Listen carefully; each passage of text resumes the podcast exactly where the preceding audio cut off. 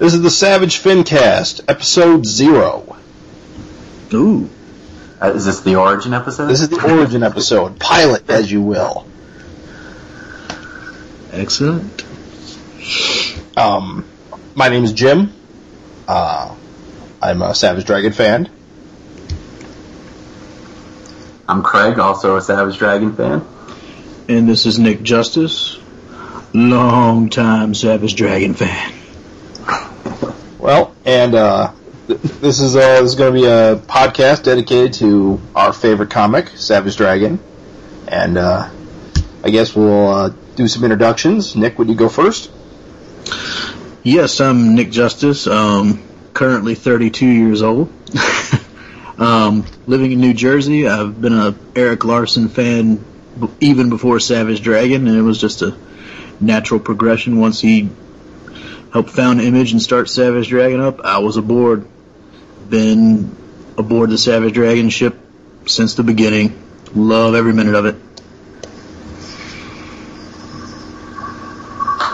Craig? Yes, I'll go. Yeah, um, Craig from Philly.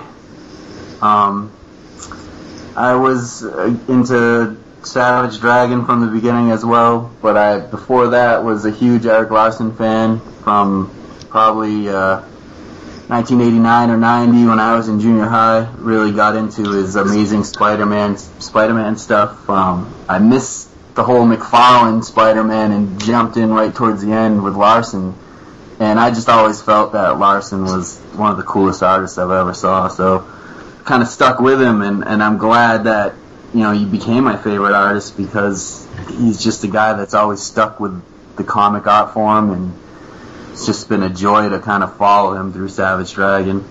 Um, I stopped collecting comics probably right after high school in the late mid to late 90s, and then once I got a job after college and could afford to start buying comics again, I jumped back on around Savage Dragon. Uh, I want to say '76, the Savage World beginning, and was uh, just instantly wrapped up in it again and couldn't put it down. And to this day, I uh, look forward to every new issue. So I'm happy to be part of this podcast, and uh, you know, this Erik Larsen and Savage Dragons brought a lot of uh, joy uh, my way, a lot of entertainment. So I love spreading the word.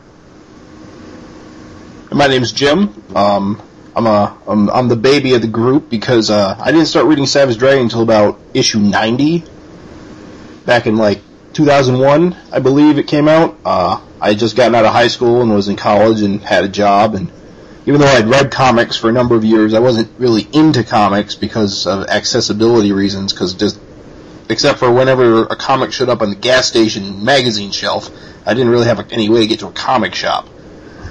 Um, I don't know. I picked up issue 90 on a whim because at the time I was kind of a Marvel guy. I read a lot of X Men, but I wasn't really happy reading that. And I think in a lot of ways, Savage Dragon and Erik Larsen in particular did a lot to get me into independent comics as a whole.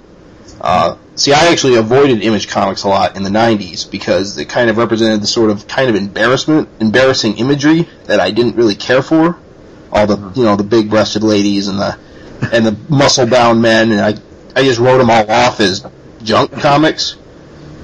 But I got into Image Comics through Savage Dragon, and uh, I kind of learned my, from my mistake that you kind of got to pick and choose to find where the good stuff is or what uh, you know is good to your taste and I owe a lot to you know Erik and his comic to uh, broaden my horizons in that respect.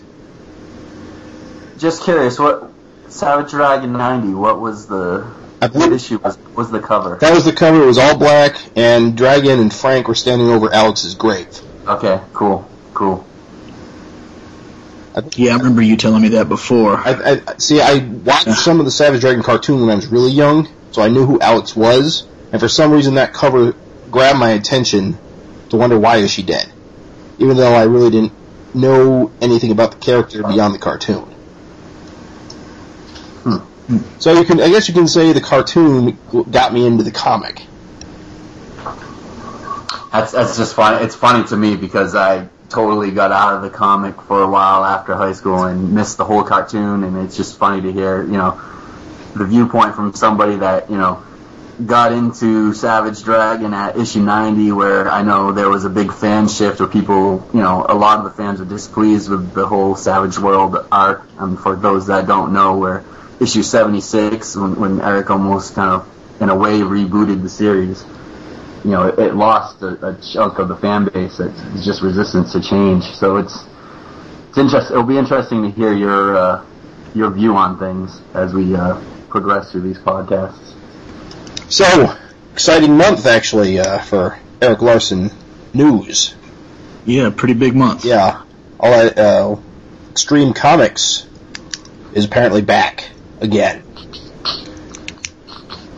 And I have never purchased an issue of Supreme, but this I will because it's Erik. Yep, pretty much. I mean, I've never read. I think the only experience I've ever had with Supreme is in his appearances in the Vanguard series. I picked up, I think, the first maybe three issues of Supreme way back when it first came out. Probably, I want to say it's got to be around '94 or '93 or something. Yeah. And to be honest, I don't remember much about it, but I could probably tell you there probably wasn't much to it. it was Liefeld uh-huh. original writer on that, or when did Alan Moore come around? I mean, I I was out by issue three, so I missed the whole interaction with Vanguard, and I don't know. You know, I'm sure Liefeld maybe drew the first couple issues, or maybe not even, and then had this Ghost Artist cover. But I, you know, I was, I was, to be honest, I was a little disappointed when I heard that Erik was gonna be taking over Supreme because I knew there was some kind of mystery project coming up, and when I heard it was Supreme, I was like, eh. But then, you know, I heard he was going to be working off Moore's script for the first one, and then Yeah. it sounds like he's going to have free reign. So I'm I'm more interested now. And then I, I saw the first couple of pages of art, and, and it looks pretty decent. It's nice to see a different inker. Who's doing the finishes on that? Who's inking it? Uh. Hold on, I got my copy here somewhere. Because it looked it looked really good. You could tell that Erik penciled it, and someone Cory really. Hamscher. Cory did the Thor backup, and what was it? Maybe issue 150 was it? Mm, okay. Remember which one? Um, it's the one where was it Thor? Is it Dimension X Yeah, with Glum, I think I think so. It kind of kind of segued into the Thor's issue in uh, the Right, right, right. And, Cory kind of had that. It almost looked like a McFarlane feel to it. But um, his inks look really good on Larsen, and you know, uh, it's, it's nice to see uh, Larsen get inked by somebody else once in a while. Yeah, Uh, yeah, I agree. It's uh, I don't know. It's it's it, it to me it is obviously Erik Larsen. Some people said the eyes look a little different than what he usually does, but I would agree, but when you look at those poses, it's Larsen, no doubt. Yeah. You you look at, you know, just you, you can tell when when Erik lays out an issue. Even with Bill Sienkiewicz's inks in this dark backup, I was Yeah. like, wow. And uh, issue 175, I'm just checking that out right now. Right, which I think was didn't that story also appear in one of the Image United preludes. I thought so. I said this looks familiar. I can't remember where. it was Image United three. It was a backup feature. oh, okay, okay. So yeah, it's it's the Yeah. it has appeared before, but for the first time in Savage Dragon. Yeah. Did anyone else? also- I think Bill also inked uh, one of his uh, backups on issue 100, right? Believe so. That's possible. Did anyone else ever pick up the uh, McSweeney's? Yeah. What yeah. is McSweeney's? I sort of didn't really pay attention to what that was going on when that was running. What what exactly is McSweeney's? I just got that one issue that the uh, Erik's Braino Savage Dragon story appeared in. I just you know ordered my Yeah. copy online for that. It's a comic. No, it's it's a magazine that comes out, and I, I think they're based out of San Francisco or something. And the magazine, it's usually, I think it's usually magazine style, and I think Yeah. for that one issue, they decided to do it newspaper style. huge newspaper. it, like, the reprint sort of looked like it was downscaled a little bit. Yo, oh, it was downscaled a lot. If you Yeah. looked at the original strip, it was like you were reading a regular sized newspaper. I mean, almost like the what was that? Wednesday The Comics? Wednesday, yeah, Wednesday comic style in a way. Um, so picture that Savage Dragon spread that's in you know on, on that Braino backup on on uh, 175. Picture that spread on like a full size newspaper and it was it's a sight to behold. I mean, if you can get your hands on a copy, I highly suggest it just for those, you know, two was it two pages? Or- Is it two pages in the McSweeney's? I think. I think, think it's so, yeah. direct in the middle with the strips on the top and the bottom. Yeah, that's the way it was. But um, So, it's pretty. so it was just a two-page spread, but he split it up for the comic. For the Yeah. Yeah, 'cause there's no way he would have fit it. You know. wow, that's interesting. I did not realize that. Yeah, like I said, it, it's definitely something you should try. If you're a Savage Dragon fan and like me and completist nerd, it's it's well worth, you know, trying to find one on eBay Yeah. or something. I shall do just that. I wanted to get two copies so I could take one and just, for the enormity of it, and frame it, and have it hanging up because it was so cool. But not that rich. Not so. that rich. When, when you do look at that that spread with you know Savage Dragon, his hand popping out, it just makes you want to see like a Savage Dragon 3D issue. I would love you know Erik to kind of do that old school style like 3D comic with Savage Dragon. I think that would be kind of neat. With his hand reaching out like it's going to crush your head. Hands up. Oh yeah, I, I see that he lettered it too. Hand lettered. Erik Larsen lettering. That's right. My, my personal uh, favorite.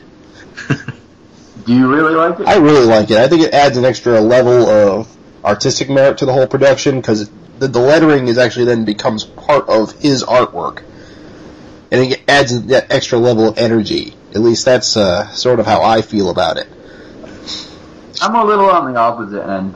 I I think there's you know Erik does it pretty much all, but I I'm not a fan of the lettering. I think we because we've been spoiled by you know Chris Eliopoulos or however you say his last name. I'm not really sure. Man, John Workman. I I think you know their lettering. You know he's been lettered by the best. yeah, you're right. I mean, it, it has good lettering every issue because he does work with the best.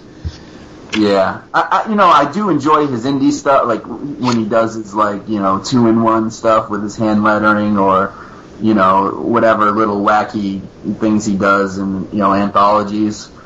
I think his lettering looks good, but when it comes to like Savage Dragon, we've just been spoiled. And, and when he went through that phase when he was lettering his own comics, I just it kind of sticks out to me. See, I, I reread uh, that particular period here about last summer. I went through, I reread 101 through whatever was current at the time, and I thought, Mhm. I thought I liked those issues a lot. I mean, it was a weird period for Dragon and for my fandom because I liked Savage Dragon, but to be honest, the uh, the whole election uh, period Yeah, kind of a drag on me. But it really got back. It didn't really. I didn't really get excited about Savage Dragon again until uh, um, Back in Blue, which is odd because I was one of the biggest. Uh, oh, you're putting him back in the cop uniform. Oh no, backsliding. totally blew my mind the way he, he, he defied my expectations. I'll never distrust Erik Larsen again. Yeah, I, I think there was a lot going on in that time period too with the election, with, with Erik kind of taking up his position of Image Comics as, as a publisher, and That's right. He was publisher, I think then, it- wasn't he? Yeah. I, I think it was about that time, and I think it kind of shows. I think he kind of started off in that, you know, let's make Savage Dragon president, but I think it didn't quite work out, and I don't think Erik was into it, and I think it shows. And you know, hey, you do 175 issues, you're gonna have a few stinkers. You know, I, I don't think anyone's perfect enough to, to do a whole, you know, entire run with all hits, but you know, we we've gotten past that, like you said, with this this new uh, direction with you know Kerr and you know him joining the force, but not really, and now with Malcolm, I, I think you know the book's been as good as it's ever been. Right. Yeah, you're you're absolutely right. It is as good as it's ever been. Every issue, I, I I'm excited whenever a new issue comes out. There are very few comics right now where that's the case. Yeah, I've noticed a new recent tightness in his artwork and his line work, and it's. I read a response to one of the letters in 175 where he says he's drawing slightly larger and reducing the artwork. I think it helps helps the overall look of it because when you draw larger, you know you you spend a little bit more time on it. So I can I can tell he's putting the time and effort into the work more. Well, let's uh, let's talk about 175 itself, the main story. Well, we got the cover here, which we've seen for a while. It got you know got previewed here like three or four months ago. Yeah. All dragon, all Flash Gordony. Oh. And I think if you remember at the time, we still weren't sure if that was Dragon or if that was his other son Crow. Crow, and yeah. I, yeah, I think we were, you know, it was still kind of like, who is that? Is it really Dragon? And if it's Dragon, is it really him, or is his mind going to be erased again, That's or what? big thing. Dragon's back. That's the big the big spoiler. Dragon is back. He is not dead, as we have all thought he was. Well, time travel, timey wimey. But you know, it's interesting that he's back after, you know, all the hype, all the hubbub about him being dead. And how I don't know. Mhm. I'm not sure how I feel about it right now. I mean, I love Dragon. I love the character. I mean, he's a great character, and this issue really illustrates why he's a fun character to read. But I kind of think I wanted him to stay dead for even just a little while longer, or even forever. But that's just me. You know, I, for me, I, he's a character I, I love. I love his banter. I love, you know, his voice. I think, you know, Malcolm can get to that point. Uh, Dragon Son Malcolm, who the, who the the comics kind of following now, but I think what what was no, I don't know if it's bad for Malcolm, but what happened was, you know, Dragon and Malcolm only started in the issue together for what, maybe, you know, a handful of issues before he became Kerr. Right. And then we kind of lost Dragon and, and Malcolm's just kind of picked it up. And I don't think that Erik really gave the fan base time to warm up to Malcolm as a character. I mean, we saw, you know, glimpses here and there. So, I mean, I, I thought almost it was the wrong move to kind of just jump so fast into giving him the book. I, I think we need a good amount of issues with Dragon still there, so people are comfortable with the book with Dragon being there, but also kind of letting people warm up to the character of Malcolm. Let let Erik kind of flush out Malcolm's character. Let Erik, you know, That's probably Yeah. what this last story arc was all about with it, because I believe he mentioned somewhere, probably on the forum or somewhere, that he, or oh no, it was in one of the interviews that I think Gavin did, that, uh, wait, I got off thought, um, that he, he wanted an entire trade paperback of just Malcolm and Angel, no Dragon. And I guess Right. that might be his way of setting up, uh, establishing Malcolm as a character. I, I think it's good. I, I mean, like I said, I, I think it's good that Dragon's back. So you know, just to get people in in his you know fan base kind of used to to Malcolm, but at the same time keep them happy with having a Dragon story here and there. You know, and then eventually down the line you could phase Dragon out. You know, and, Yeah. and eventually maybe finally kill him. But I mean, Dragon's not actually back yet. I mean, he's out in space right now. He, Right, He's right. not in Malcolm's life again. He, he's still out somewhere else.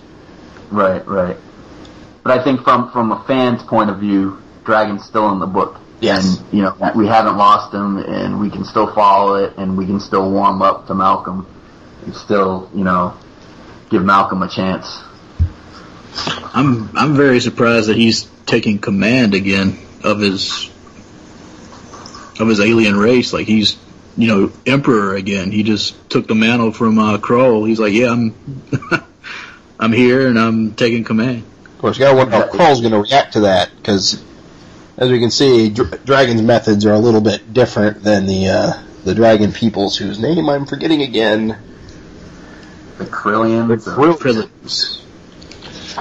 Yeah, I, I think it's interesting because we don't, you know, kind of ends on that point, and I think is a great way to to end the book. Now I'm kind of jumping to the end, but you know, with with Dragon saying he's taking control, and it just leaves the reader thinking, you know, how is Krull going to react to this? Is he pissed? Is he okay with it? Is he going to seek revenge in some way, or We all know Dragon's pretty headstrong too, so he's probably going to drag these people into situations they're not going to be totally comfortable in. Yeah. I'm surprised the females even have those uh containers, those elephant trunk. I love that Dragon talked about those. yeah. Dragon. What is this thing on me? Yeah. It's, t- It's- funny it's funny that sakes. But when he It's puts fun- on the uh I'm sorry. no? Go ahead. I like when he has on the um the sort of I don't know what to call it, Flash Gordonish Gordon-ish type of suit when they go down to the planet surface. Right. And he, he's the only one not wearing the uh the container at that point. Oh, you're right. I didn't see that. Totally took it off. He's like, I'm not wearing this thing. It's behind a tree. Uh, Yeah, I guess they are wearing the containers in those little suits, huh? That is funny. I, I guess he's just not used to it, you know. It's kind of like pissing in a diaper or something. yeah. um, it, it's funny though. I mean, you, you look at this issue. I you know talk about his talking about his Flash Gordon little getup. I want to know who designs their outfits. I mean, they've got some pretty bad color coordination going on there. Are the Krillians colorblind or what's going on? I don't know. This like a patriotic America looking thing. Yeah. Hmm.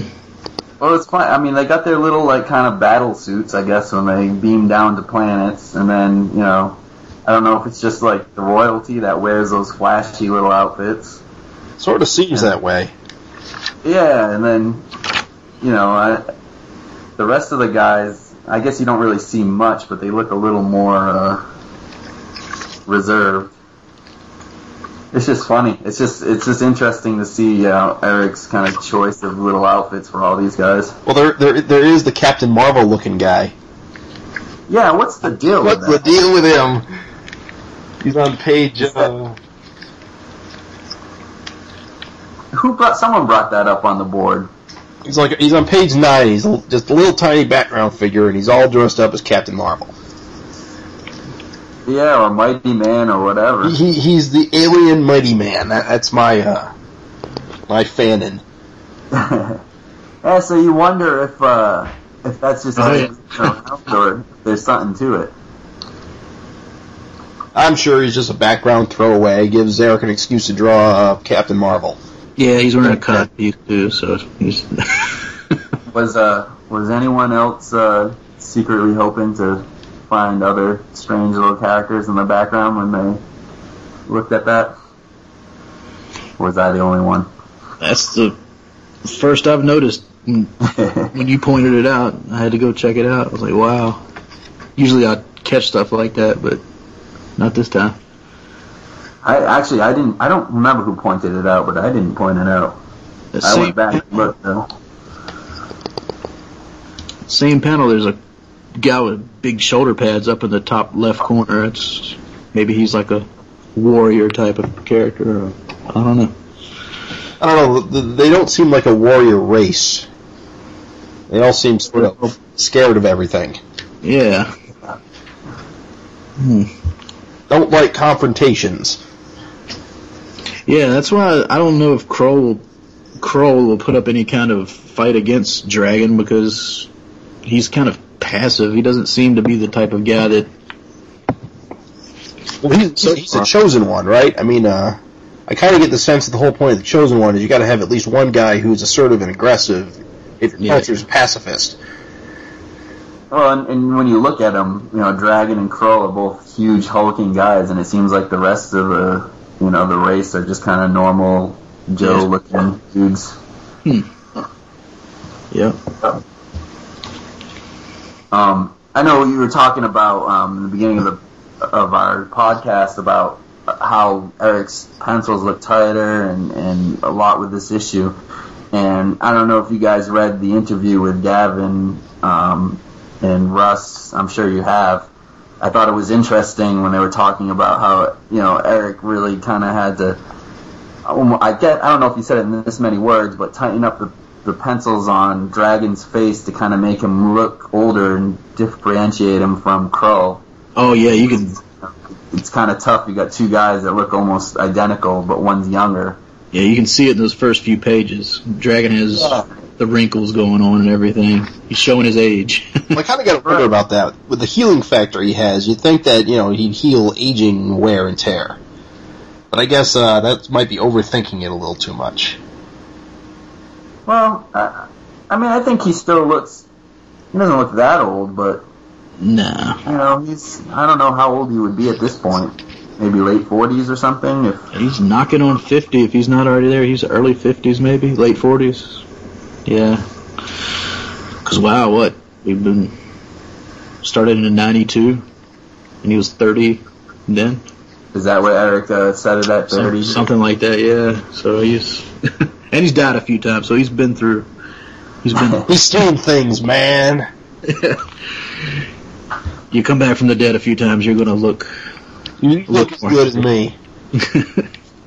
so how do, how do you guys feel about the Dark Lord character? I, you guys think he's a friend or foe? I mean, eh, you know, it seems like he's constantly trying to save the planet, and Dragon gets in the way, and Dragon's convinced that he's a evildoer. I mean, he's mm-hmm. got way, he, you know, he kills people and, and he, he does some pretty vicious things to, to, to, to get his way, but I mean, is he a good guy or is he a bad guy? Yeah, there's more to him than this issue helped solidify that a little bit. There's a lot more going on with that character than we ever suspected. I mean, than I ever suspect, suspected. See, Dark Lord's an interesting character for me because he's kind of a character from a period of Dragon that I actually haven't read yet. I I read um uh, their first encounter with him with uh, Dark World. I I, mm-hmm. read, I finally got through that in the trades, but see, I haven't read the very early earliest. I mean, the end part of uh, the old Image Universe to Savage World transition. I, I kind of got a gap there, so Dark Lord plays a pretty good big role in that period, right? Yeah, we got to get you up to speed on that. Those are some amazing comics. guys would come out. Archives 3 and 4? But yeah, see, and uh, so basically, Dark Lord hasn't really been a villain in my time frame with Dragons, so I don't really know the character extensively. But I kind of like him as he's been presented since uh, he came back in the last. Uh, when, did he? When did he get revealed? It was the very end of the Emperor Dragon arc. Yeah. Yeah, I mean, he was walking around with a hoodie, and you finally, I think, saw him as whoa, teenage Dark Lord. I just find it interesting that he's with the uh, the uh, the the Dragon people, since I kind of thought he was going to become a Malcolm antagonist. Yeah, you know what I'm wondering is is he have something to do? I mean, did he bring Dragon Dragon back to life to set him up as a leader to be kind of like a pawn in his game? You know, is, is he got some kind of something going on? He's the kind of character that. He, you know, we really don't know much about him. We know there's multiple entities. We don't fully grasp his powers. Well, he could talk to himself between alternate realities, I believe. That's how they set up the whole Savage World thing, is one of them sacrificed themselves to get Dragon out of the way. Right, and what's his, you know, what's his goal? You know, at first we thought it was to save, you know, Dark World, but now, you know, what is he doing on a Corellian ship way out in the middle of nowhere? Why is he out there? What's his purpose? Is definitely a big question mark. I mean, he killed Dragon and said because Dragon was a disruptive influence in the passage of time, you know, he keeps destroying the world over and over again. He's very, very bad for us. But then he brings it back to life. What's the deal? Yeah, I, I don't know. I mean, if, you look, I, I, you know, correct me if I'm wrong. I think, you know, when we first saw him, he was replacing, you know, our world with Dark World to, to save Dark World, and then, you know, it came out that, you know, he, he was trying to save the planet from Universo at one point. Mm-hmm. And I don't know if there's any other That's kind of. did, did didn't he specifically bring our dragon to the Savage World to be there when Universo showed up? I yeah, it sounds about right. You know, I, I'd have to go back and look, but that sounds right. Or to or to stop Sebastian Shaw, and not Shaw, sorry, wrong character. stop Cyberface, and then stop Universo. I mean, I can swear there was something there about that, but I can't remember. Yeah, it's been a while. But like I said, we, we don't we don't really know much about Dark Lord for as many issues as he's been in. We still don't really know if he's actually a good guy or a bad guy or you know. At some point, he's got to what's go back on. in time and become his old self, right? Yeah. Go fight uh, Super Tough. Yeah, the whole Tuesday Thursday page just gave me a headache, and I had to read it over and over and over to try to get a grasp on what was going on here. Yeah, you know, I didn't particularly enjoy that, honestly. Um, I think it raised more questions than it answered. I know, uh, yeah, I mean, I don't think there's an easy way to kind of explain it other than to go through that, but Yeah, I guess this the question is: Is this the same Dark Lord who killed Dragon, or is it a different Dark Lord? I guess that's. I still don't think that's been answered clearly. this is, I thought, the Dark Lord that, before he killed Dragon. He says he's Tuesday's Dark Lord or something. I don't know. I, you know, it just hurts my head to talk about it. I, the one thing I, I Time really, travel. What you gonna do? Yeah, you know, I, sometimes I wish that Erik never dealt with the time travel alternate reality thing because it does give a bunch of headaches. But you know, Certain it, nuance. but it is, it is what it is. yeah. The glitches in my memory over the history of the book. That's the main, my main point of contention. That's where I sort of drop off is the whole time travel and the whole Realities. realities, and I just lose. Like was Dark just was Dark World an alternate reality, or what was that about? Who even knows? Because because they flew home in a spaceship. All I know is his next issue. I believe we're going to get some kind of resolution as to who this new Overlord is. Oh man, I hope uh, I hope I, I hope my theory's right. I'm not gonna spell it out because I know some people don't like speculation. I have. I gave up a long time ago trying to figure out who it might be or or what.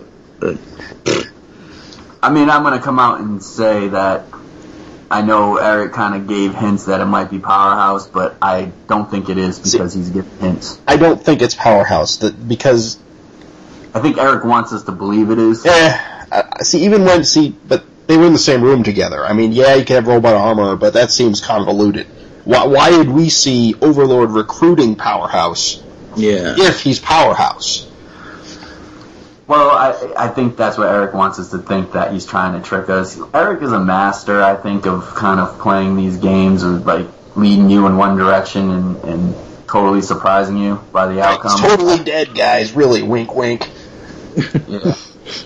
But you, you know, a lot of things like you know this. This is not the first time he's done this. I mean, you look at issue fifty when you know uh, Fonte and all that when when when Dragon disintegrated into William's arms and you know Erik found a way to bring him back. You know, you just you constantly wonder how you know Erik's gonna bring Dragon back or you know how he's to reveal this character to be whoever it is, you know, and that's the fun part about this book. I love guessing who Overlord Yeah. is. Hmm. And then once you find out, you're like, wow, you know, why didn't I think of that? Yeah, exactly. I'm sure. I mean, if we do get a full reveal on Overlord, I'm sure it's going to blow our minds. I remember, I mean, if you go as far back as like when Mighty Man was, you know, way, way back, you know, we're talking about the first 10 issues and everyone was like, who is Mighty Man? Was that a big question back then? Is that a big mystery? Yeah, I was like, is it Sam Hayes, the reporter? Because you know Sam Hayes spells out Shazam or whatever, and you know it, it was just fun trying to like guess who it was, and never in a million years did I think it was the nurse, you know, Nurse Anne. That's interesting. I've always known her, known it was Nurse Anne. Right, Yeah. right. The blurb at the end of the letter column of 175 for the next issue is just simply Overlord. So, and the cover, that's what sort of an homage cover to one of his earlier covers with Malcolm's reflection in Overlord's mask. Yeah. what did um? 17. I don't know. Yeah, it makes me wonder if we're gonna see any uh, dragon in that issue, if it's gonna go right back to an all Malcolm issue. Well, the uh, the latest solicitation has Dragon and Malcolm on the cover, right? Facing down all of Vanguard's alien foes. Right. I bet I bet that's a misleading cover. I, I, so, someone said that that was you know it was probably the same situation as the 101 cover with Malcolm and Dragon with it back to back, but they never actually meet in the issue. Yeah, didn't he write on the begin on the top of that comic like the most misleading cover ever or something like that? Right, you know it was it was 103, and yeah, our most misleading cover ever.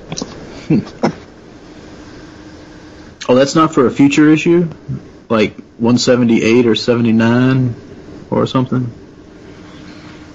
What's that? Um, with Dragon and Malcolm. We're talking about the 179 cover. It's got Dragon, Malcolm, and uh, Angel Oh, okay. cover. But we're, we're saying it, it strikes me as reminiscent of uh, issue 103 that had Dragon and Malcolm on the cover as well, but they never actually met each other in the story. Okay. Okay. I, I think uh, you know I, I think Dragon will be back. I think I, I'm gonna say I think that's gonna be actually Dragon and Malcolm together. Yeah, I bet it is. I'm, Yeah. I'm kind of hoping it is. I guess is what I'm trying to say. What did you guys think of uh, the Vanguard story? Vanguard, yes. First of all, I think that cover is amazing. Yes, it is very, very good cover. I've uh, I've really enjoyed the Vanguard story. I like seeing Frank Fosco draw other characters than just the you know the Rockhouse Diner guys, and it's been a blast to see him draw. Like in this issue, I think it's some of his best work I've seen. Oh yeah. The the Universo character just looks incredible. Uh, you know, the the artwork, the, you know, his pencils and the coloring. They, they just did an uh, outstanding job. The only thing is though, I kind of wish the back cover was upside down and the story was upside down, like all the rest of them. Yeah, I don't know why they didn't do that. Yeah, I think it just it has to do with they had all the other backups too in this particular issue. Yeah. Yeah. I'm just now noticing that. And the other thing they didn't do with it is they didn't um, make it look like its own comic by you know adding the issue number and the, the little uh, Right. image box. Yep, it is, it's just like a it's just a back cover. I'm wondering if that's just because Erik wanted the Savage Dragon cover to face out on the stand. You know, that's I don't probably a good point because my comic shop that I get from online, whenever they, sh- ever since the Vanguard story started, they've been shipping me my Savage Dragon comics with the Vanguard story, story facing up. Hmm. Instead of the Savage Dragon story. Yeah, my comic shop's been doing that since the Savage Dragon Funnies. Really? And it was kind of hard for me to find it on the on the rack. I'm like, where? Oh, there it is. That's that must be it.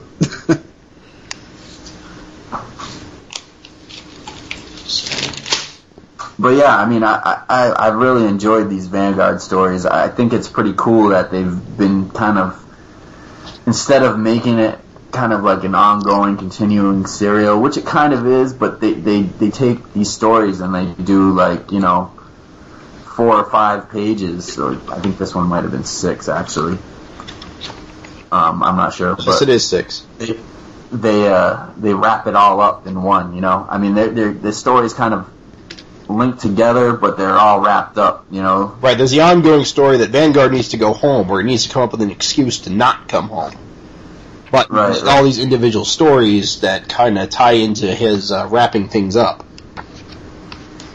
And I have to say that um, this issue's story was brilliant because I was like, "What the hell, Universo again? How is this guy still alive?" And I'm reading the first page, and I'm like, took I had to read it twice because I'm like, "Is this happening? What's going on?" And then I'm like, "Oh, okay." They're trying to fool his, you know, race. All I know is Lurch in a Hawaiian shirt is awesome. yeah. Yeah, I wonder what the issue is with that. Yeah, I have a theory that it might be something to do with Cyberface. Well, Lurch has been screwy forever, so it's about time he's got his own voice. Yeah. Ever since Overlord blew him up the first time, he has been messed up. Right. That's true. Way back. That is true. So the last panel of the Vanguard story in this issue is that a female Vanguard? Is that a Vanguard lady? Late Yeah, it back. looks that word? I don't know if those were moves or no, I think that's a female. yeah. That's what I was like. Oh, okay. I want to. Can't wait to see where that goes. To see a female of the species. Doesn't Yeah, look much different. I think it will be interesting to see uh, More of him. More of his. Yeah, how that goes. I mean, he's kind of sent a transmission out saying that you know Earth's destroyed and he's stranded on a moon or on Jupiter. situation comedy. Yeah, it's it's like you know how are they gonna deal with this now? I mean, obviously, this person's you know this female is gonna come flying by and notice Earth's still there or whatever. So. I, I think it'll be interesting. I look forward to reading more. Of course, I wonder if she's, you know, actually, well, as we all know, the, uh, what are they, what are they called? What's Vanguard's enemy alien called? I forget. I don't know off the top of my head, but I know it comes from.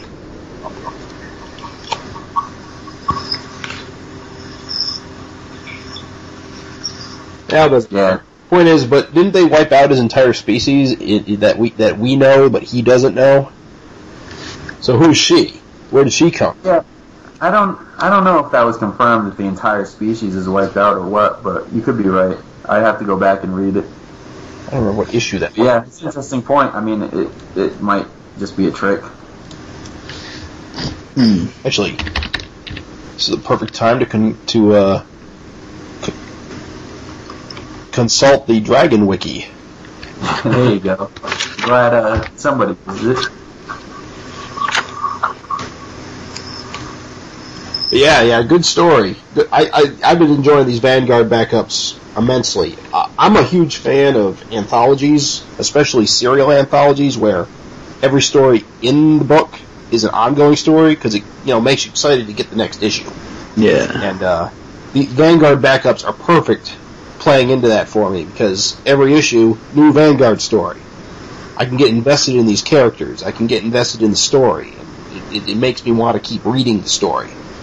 And it's a good way for Eric's characters to get more airtime per se, while not taking up all the you know more pages in the normal you know the, the main story. Right. So you have to compress everything and try to fit everything in. And, you know, you get other artists to shine. You know, seeing Frank draw pages is awesome. Oh yeah. You know, there, he's had a lot of good backup artists that I really enjoy seeing. And, you know, I, I don't get me wrong, I love the Twisted Funnies. I like, you know, seeing other stuff like, you know, comic bits, but I really enjoy seeing backups that deal with Savage Dragon related characters Oh, it- that it- it- set in regular time. So yeah, that's Savage Dragon 175. Pretty good comic, eh, guys? I like the way it reminded me of the origin issue. Just as far as coloring, I guess the whole him being on the spaceship. Yeah, I It think just Speaking of the coloring, bringing up the coloring, you, you raise a good point about the coloring being, you know, similar to the or, to the origin I- issue number zero. Of course, we also had another uh, throwback to that when Kerr made. No, wait, I'm thinking of uh, when Krull made his first appearance. We had a Right. similar color scheme. yeah. Well, I think again going back to that um, that article that Russ and Gavin put together in their interview with Erik. I think Erik stated that he had to you know come up with that color scheme to to impress upon the reader that you know they're not on Earth, it's alien. It just, Yeah. just puts you in that kind of zone where you're like, oh, this is an alien spaceship, you know, with alien technology and kind of weird color, you know, that that kind of like white background that you know with the little kind of bubble technology. Yeah. I will say that the, the flat colored backgrounds are a little boring, but they do they are very striking with the characters in front of them. Yeah. Right. Especially the red. Yeah. The red room, the red room is a really cool room. The, the bedroom, I think there's there's enough background detail in that it, it- background drawing detail in that room that makes it feel like a room, whereas the Mhm. other rooms sort of feel like you know just big open empty spaces. Which I think is is if you look at that ship, I think what I think Erik is trying to convey that it's a huge ship, you know, with big open areas where you know this race can live on like a planet, you know.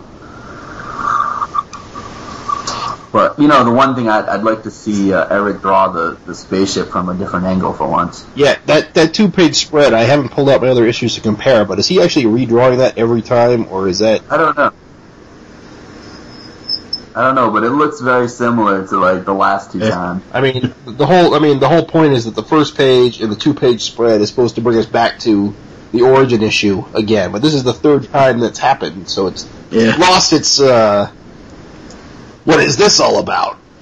Yeah. Yeah. Sort of shock. if you go back, you know, towards the end, before Dragon gets beamed down on that alien planet, there's another shot of the spaceship. It's a little smaller. Uh, but it's pretty much the same angle. It would be nice to see it from a, a different angle. Uh, You know, it'd be interesting just to. Actually, if you go to the bedroom scenes, there there is a little tiny chip uh, in one of the uh, when Dragon and his uh, new friend are getting to know each other. I just had a thought looking at the two page spread Yes. Yeah. of the Oh, show. yeah, yeah, you're right. Sorry. I'm Um, sorry. always, I've always viewed it as flying away from us, like the big globe is like the the the engine or the the propulsion unit. But now I'm looking at it, I'm wondering if the big the big circle is the head of the ship and the rest of it behind it, like the living quarters and You know, I could totally see that, especially with that, that other angle of the ship I talked about. You could be right about that. Yeah, you know, I. Ah. Yeah. I, I, yeah, now that you mention it, you know, you, I always think, thought of it, looking at it as it's flying away from us, you know? yeah, like they And that's maybe the way the it ball part. Maybe the back part is what propels it, but they all live inside the big ball. yeah. Yeah, interesting. We may never know. Yeah. I need to write a letter on that one. There you go. If anyone has their doubts that Dragon is, if he's really back or not, turn to page 12. That's, that's confirmation.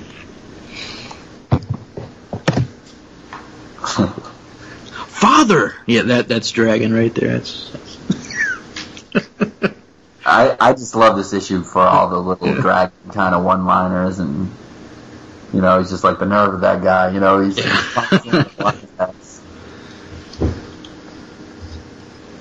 So yeah, apparently, uh, 175 coming out. Another book came out this week that Erik had a hand in. Crack Comic 63. Little, little late, several decades in the making. I can imagine it's a hard book to put together, you know? Yeah, it's, it's, it's gotta be. A lot of things that come together to put a book like this together. Did you, um, notice in Erik's strip, the Hack O'Hara strip, the mutant guy that he's fighting is very similar to one of the Dimension X guys in the Savage Dragon book. I think, I think it's 173 or 174. yeah, very recent issue with the underbite and the big. The big teeth. Teeth, I don't yeah. know if it's just a classic look, but it's it's 174. And Oh, it's the okay. Robot Rexes kind of battling these giants, and they look almost exactly like the guy in Hack O'Hara, and I don't know if that was intentional or what, but it's kind of neat. Yep, you're right. He is. They are very similar. I mean, uh, the one in Dragon is about 20 times as big, but yeah.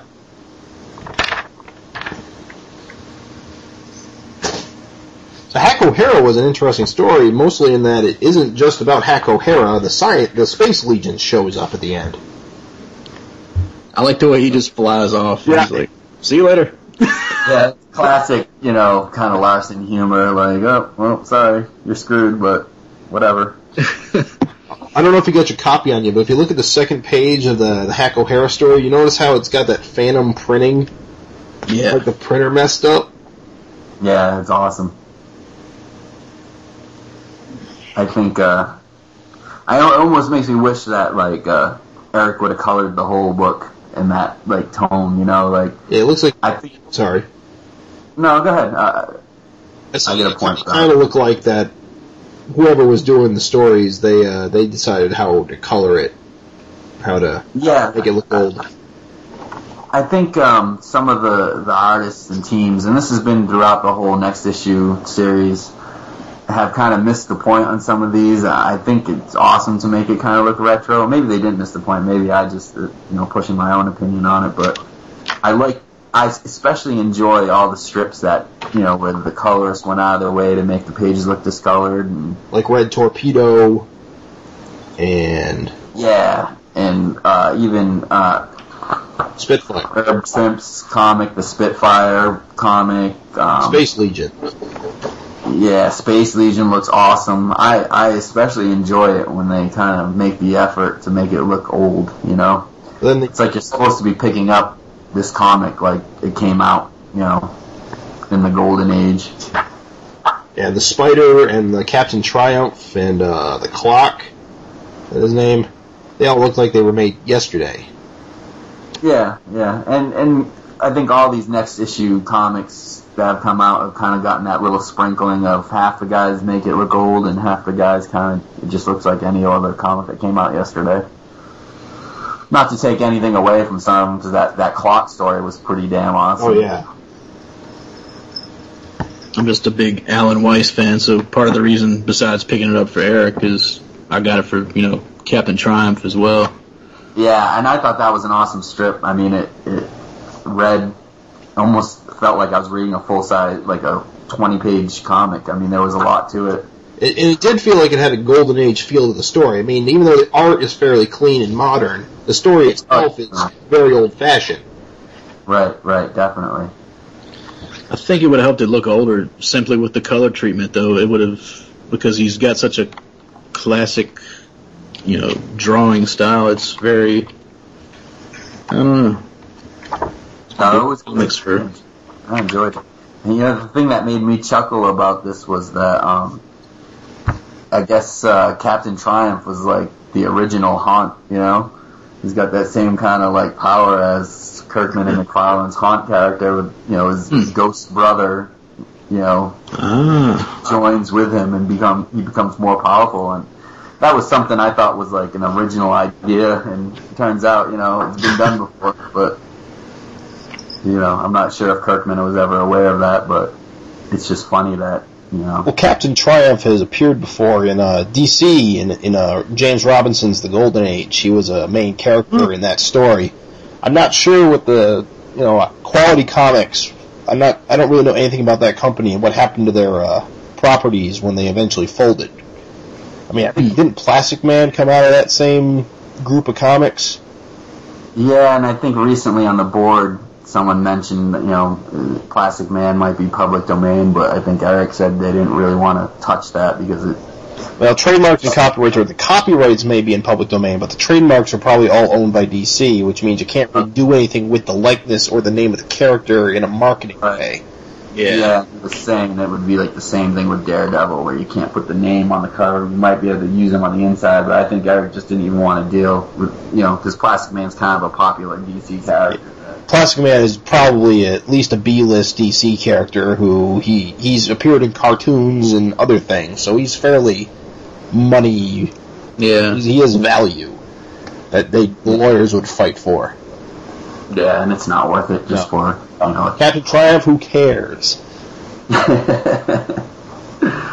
uh, I you know I think my favorite story on, in the whole crack comics uh, issue was the um, the red torpedo story. I thought was neat. Yeah. I mean, it opens up with the story. You think this guy's kind of like shipwrecked. You think his little submarine's like out of gas or something. He's like eating a raw fish, you know. And then it turns out is that he just loves like just chilling on the in the water and just looks for action. Because as soon as he kind of like defeats the pirates, he just goes back to like sitting on a ship reading Hem- Hemingway novel. I thought that was kind of neat. Yeah, it was really neat. That that was Frank Fosco, right? Yeah, Fosco, I maybe Larsen inked it, or maybe it was the other way around. I don't know. More Fosco, and Larsen. Who's Yeah, I think, I think that's B. Claymore, right? Claymore? Okay, that makes sense. Yeah, Erik definitely inked it. Oh yeah. I wonder what the next one's going to be. There's been two previous ones, right? I kind of I don't have them, so I, I need to get them. Has it been two or three? Yeah, this is the third one. This is the third one. Yep. Yeah. What were the other two? Uh, don't have it in front of me, but I'll have to look them up because I really need to pick one, up. one of them had uh, the Erik cover with uh, what the Yeah. Heck? Oh, the first one had Hercule, Herculean. No, not Herculean. Hercules on the cover. Yeah, Samson. Samson. That that's it. Samson. And then I don't remember that what was on the cover of the second one, but was in the second one. Didn't that have the Daredevil story in it? That, that's Yes. probably true because that's where he got the interest in Daredevil, right? Was reading all these old Golden Age comics and bringing Daredevil back. Yeah. I think the second one had the it was the issue with Daredevil where like a bunch of people are burning like a witch at the stake or something, and he saves the the lady, and she turns out to be like someone evil or something. But it, it was really cool looking. It was kind of scratchy looking, and he used the old school colors on it, and I just thought it looked neat as hell. It's worth checking out. Yep. Well, I- after I bought this, I, I did realize something. It, it, it, it's not easy to find Golden Age size bags and boards just laying around. I You still bagging board? You don't? You don't bag and board everything? Ah, I stopped doing that. I can't keep up with doing that anymore. I stopped doing that for about two or three years, and I got so many comics that weren't organized that I just had to go through everything I owned, and bag and board everything, and it was kind of miserable, but it was also kind of fun because it let me cull a lot of books I didn't want anymore. Yeah. Rid of. So, you know, it. I don't know. It's good for. I like it for organization purposes. It keeps everything neat. Yeah. It isn't so much about preserving it for value. It's about preserving it to read in a few Yeah. years from. Yourself. Yeah. It's uh, it's easier to flip through in your box too when they've got a backboard on Yeah, them. you can thumb through them real quick instead of getting your fingers caught up in all the pages all sticking together. Yeah. yeah. Yeah, I better start doing it again. I'm sorry. I've just got I, sticks and I stuff. put mine in uh, the crack comics in a magazine style bag and board. Yeah. I can buy those like uh, individually at my comic shop. So Yeah, I did that with the first two. Yeah, I have lots of magazine boards because I read uh, comics in that format. Uh, so I bag and board them. Right now they're bagged and board there, but I, I, I, I have this whole series called King City, which I bring up because of the whole uh, Resurrection of Extreme Studios, the new Prophet series. yeah, that was great. I did King City, and that I I didn't think I'd be excited about anything but Supreme, but I think I'm more excited about Prophet now. And they gave a long, uh, a long uh, preview of it. It was pretty good. It was pretty good.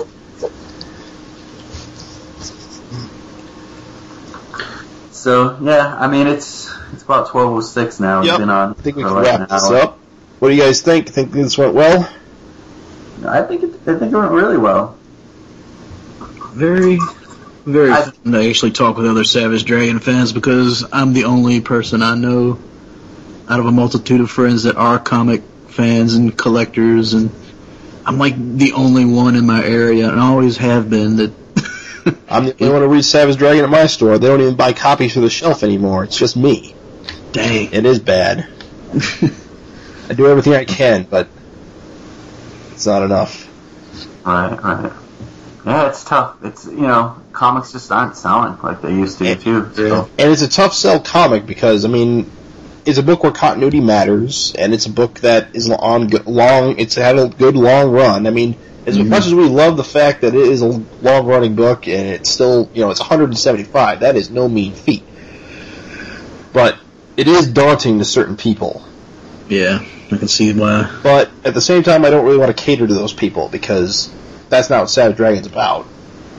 Uh, it's it's funny too. I was just looking at like the sales chart for like last month, and when you look at like issue numbering now with DC all at you know issue two and three, Yeah. there's not many comics out there that are over issue twenty. You know, you got you got the Marvel bunch of Marvel comics, but a lot of those too are They're you know, low- numbered. So it's funny to see like a book like Savage Dragon or Invincible with like these high numbers compared to like long-standing Marvel and DC characters. Well, even this week, Usagi Yojimbo 141 came out, which is technically the 200th issue of Usagi Yojimbo, but it, it's still it's 141 issues of this series, which is a very high number. Right. It's almost uh, issue 150. I mean, it's almost caught up to Savage Dragon, and that could well happen because mean that book's pretty timely. It comes out relatively monthly.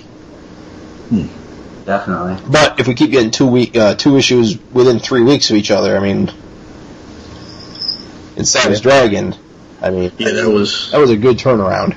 yeah, it was a pleasant surprise. Of course, that wasn't really intended because if I remember correctly, 174 got a bad barcode and they had to rebag all the book Yeah. two weeks late.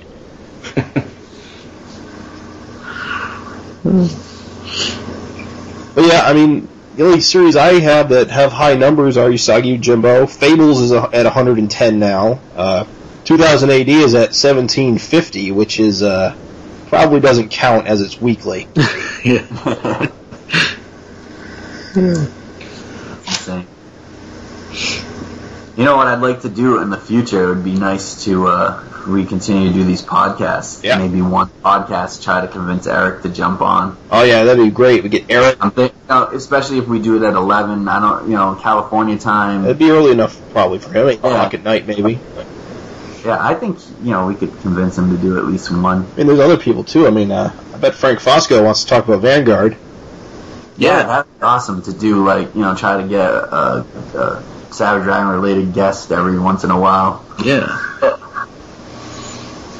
You know, let's let's take it, I guess, one at a time and, and see how it goes. Yeah, I'm. Uh, I'm gonna uh, get the. Hopefully, this thing recorded properly because if it didn't, I'm gonna be so mad. Uh, But uh, it shouldn't take me too much to, you know, turn it into a file, and I've got hosting for it. So hopefully, I'll have it up on the forum by t- the end of tonight, That'd be awesome. And then I'll probably post it on CBR and wherever else I think it's relevant, and see what happens. cool. Sounds good. All right, then. I think we're gonna wrap it up for tonight. This was uh, Savage. Uh, this was the Savage Fin. Sorry, I messed up. I have to uh, edit that out. No, no, leave it, leave it. And this this is the Savage Fin cast. Uh, signing off.